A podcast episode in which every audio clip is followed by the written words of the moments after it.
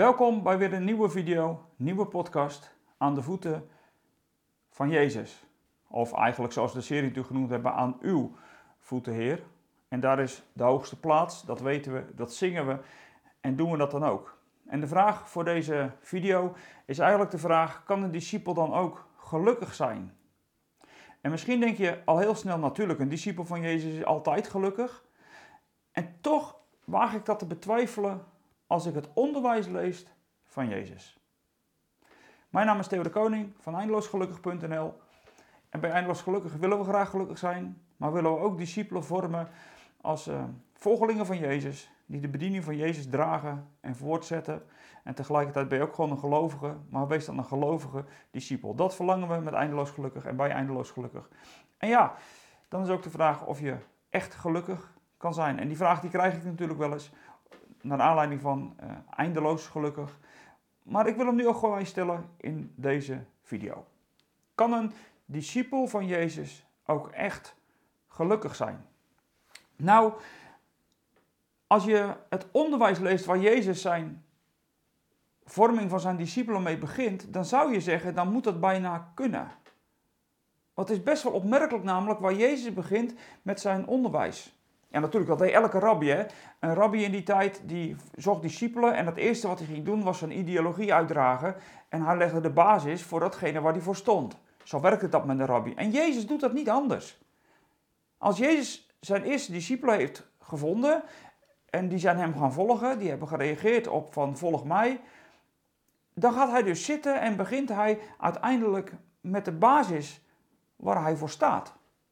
Hij komt niet voor niks met zijn koninkrijk dichterbij en dan wat het eerste wat hij doet is eigenlijk de grondwet van het koninkrijk neerleggen.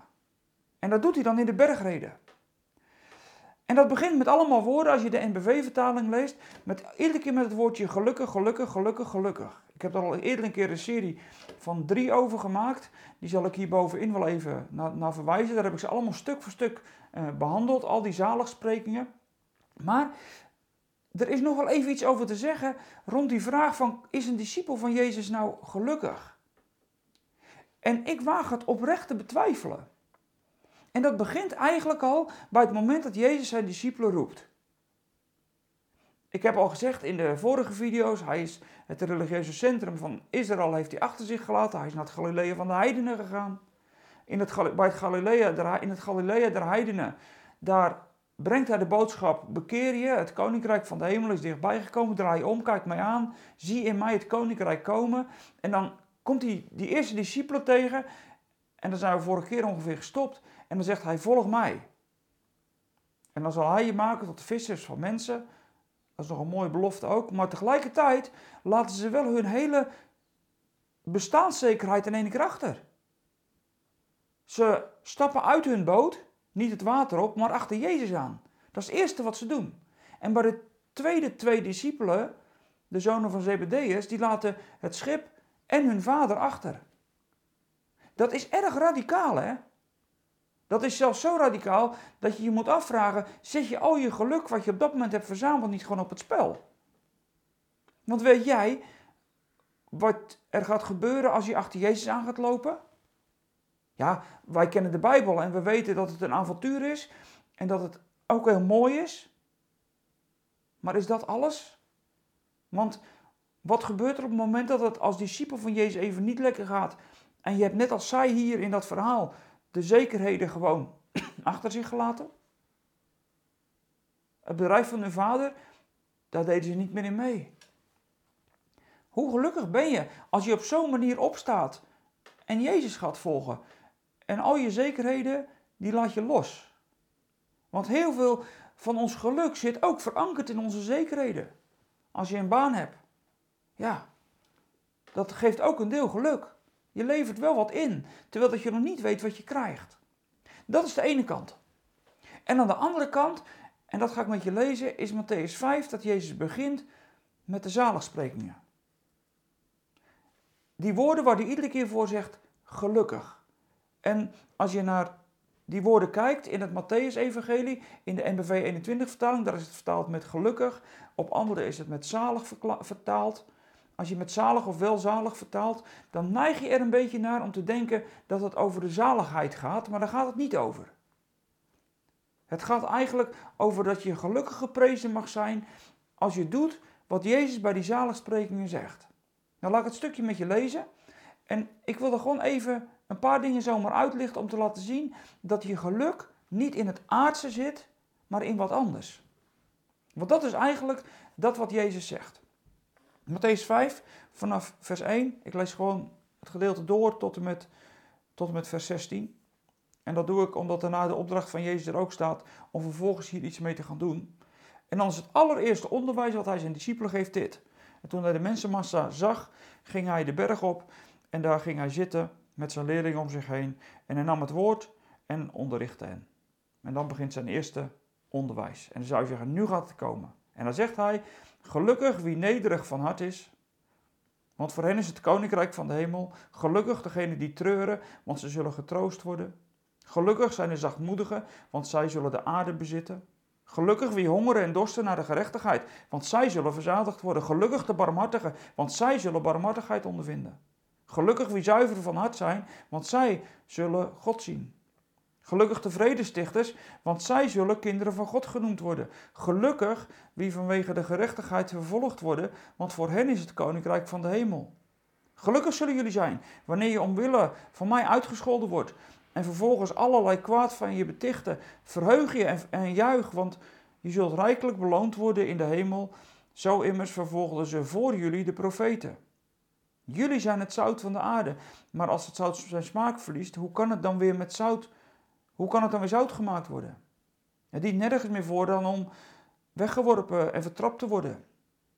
Jullie zijn het licht van de wereld. Een stad die op de berg ligt, kan niet verborgen blijven. Je steekt een lamp ook niet aan om hem vervolgens onder de korenmaat weg te zetten. Nee, je zet hem op een standaard, zodat hij licht geeft. Voor ieder die in het huis is. En zo moet jullie licht schijnen voor de mensen, zodat zij jullie goede daden zullen zien en eer bewijzen aan jullie Vader in de hemel. Kan een discipel nou gelukkig zijn? Nou, ik heb het eerste stukje al gezegd, ze hebben alles achtergelaten. Maar dan moet je gewoon even lezen en luisteren wat Jezus zegt. In die woorden waar hij iedere keer het woord gelukkig bij gebruikt. Gelukkig wie nederig van hart zijn. Gelukkig die treuren.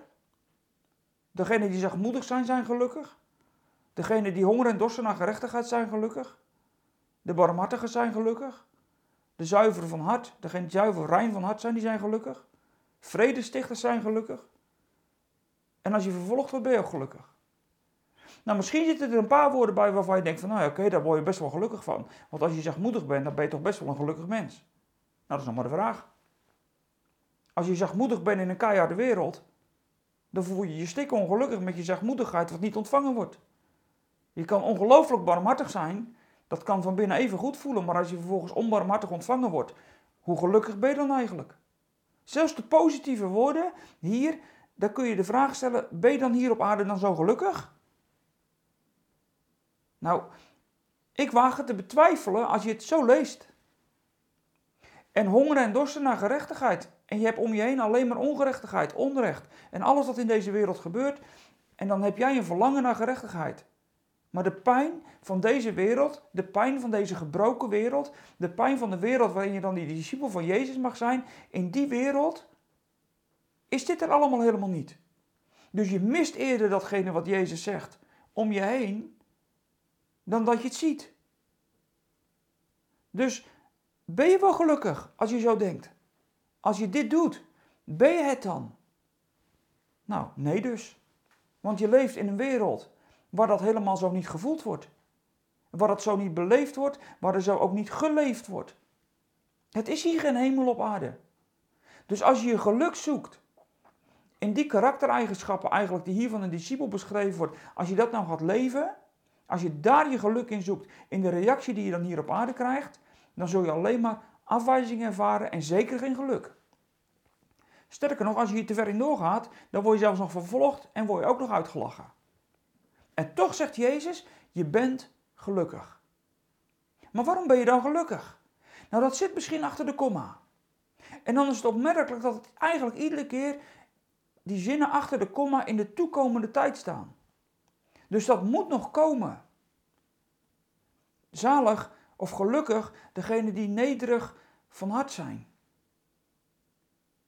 Ja, arm van geest, zeggen andere vertalingen. En dat waren in die tijd de mensen die uiteindelijk Jezus volgden, die waren qua armoede niet rijk. Dus ze waren financieel niet rijk, ze waren sociaal niet rijk en geestelijk niet rijk.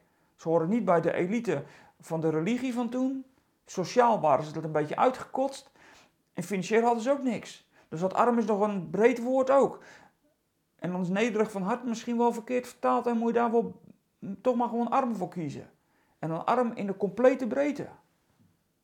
Als je al die dingen leest. Maar dan moet je achter die komma even doorlezen en dan zie je dat alles in de toekomende tijd staat. Want voor hun is het koninkrijk van de hemel. Zij zullen getroost worden. Want zij zullen de aarde bezitten. Zij zullen verzadigd worden. Ze zullen barmhartigheid ondervinden. Ze zullen God zien. Ze zullen Gods kinderen genoemd worden. En voor hen is het koninkrijk van de hemel. Als je het zo leest, dan kom je erachter wat Jezus nou bedoelt met dat geluk. Jezus zegt niet dat je als gelovige je geluk hier vindt. Ik hoor steeds meer theologieën opkomen, die hebben een soort welvaartsevangelie ervan gemaakt. En dan wordt het zo fantastisch en zo mooi en het is alleen maar gelukkig dat je bent. Nou, echt niet. Dat zegt Jezus hier helemaal niet. Jezus zegt hier dat je wel geluk ten deel zal vallen en dat je gelukkig geprezen mag worden dat je bent die je bent in Christus. Maar het wil niet zeggen dat je het hier op aarde allemaal hebt. Want het is hier nog geen hemel op aarde. Je mag namens Jezus die hemel wel komen brengen.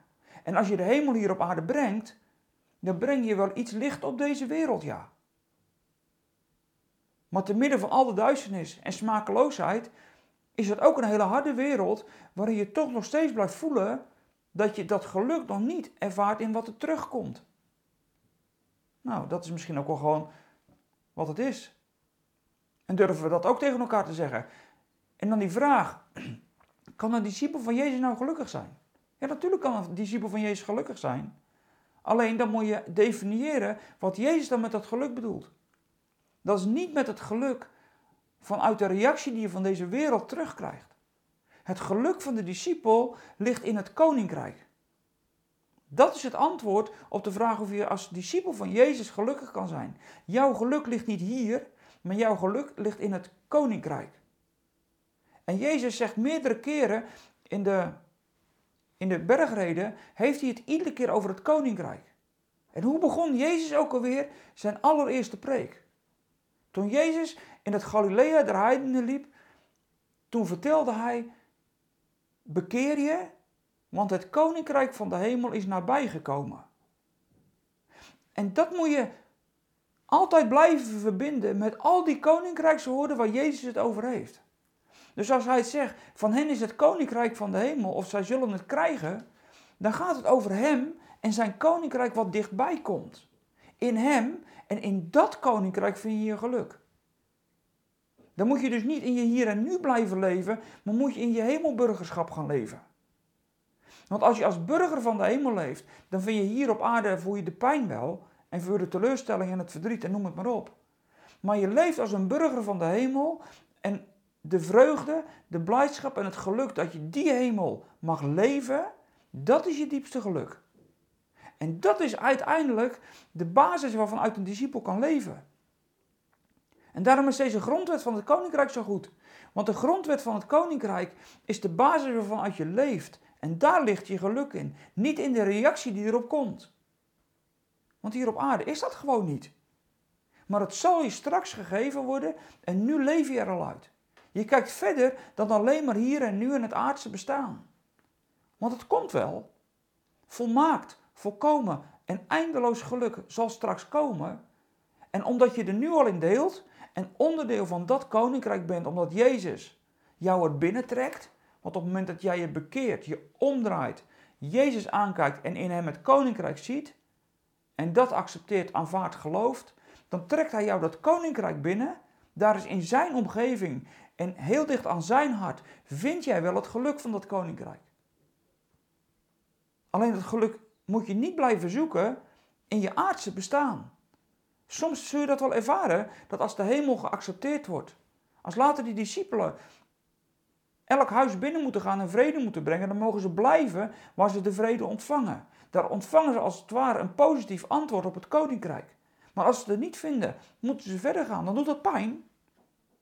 Maar dat is ook deze werkelijkheid. En ik denk dat wij het woordje geluk heel erg hebben betrokken op het geluk zoals dat we het hier op aarde gedefinieerd hebben met elkaar. En dan is een goede bankrekening, een goed salaris, goed eten, drinken, dak boven je hoofd, sfeer, gezelligheid. Ja, nou als dat geluk is. Je mag het voor mij wel geluk noemen, maar het is niet het geluk wat Jezus bedoelt. Het is een zeer tijdelijk geluk, het kan zomaar omvallen. En dit wat Jezus zegt kan niet omvallen. Al het geluk van de wereld, dat valt een keer om. Als de beurs morgen instort, dan hebben we allemaal niks meer aan ons geld. Dat klinkt super negatief, maar het is wel de realiteit. Als er morgen een nieuw virus in ons land binnenkomt, liggen we allemaal weer op bed en vallen er weer heel veel doden. Nou, geluk.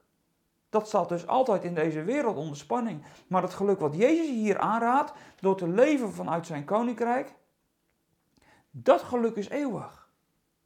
Dan is zelfs treuren, huilen in deze wereld om de pijn die je ziet, een stukje geluk, omdat er verlangen in zit naar die volmaakte hemelse realiteit. Daarom is honger en dorsten naar gerechtigheid. Dat doet pijn in je aardse bestaan, maar in je verlangen ervaar je het geluk dat er straks geen onrecht meer zal zijn. Als je nu een vredestichter bent, dan zit je altijd in de strijd. En heel veel pogingen om vrede te stichten zullen niet lukken. En dan? Ja, dan ben je niet gelukkig. Jij bent wel gelukkig, omdat je geluk verder ligt dan hier en nu. En dan zegt Jezus, met deze boodschap mag je de wereld in. Wees licht en wees zout. En zout, omdat deze wereld zonder zout smakeloos is. Het is net een pan aardappels, hoor, deze wereld. Net een pan aardappels zonder zout. Het smaakt nergens naar. En deze wereld, het is net een kamer waar het licht uit is. Dat zegt Jezus over deze wereld. Een pan aardappels waar geen zout in zit. Je zou het zo weggooien.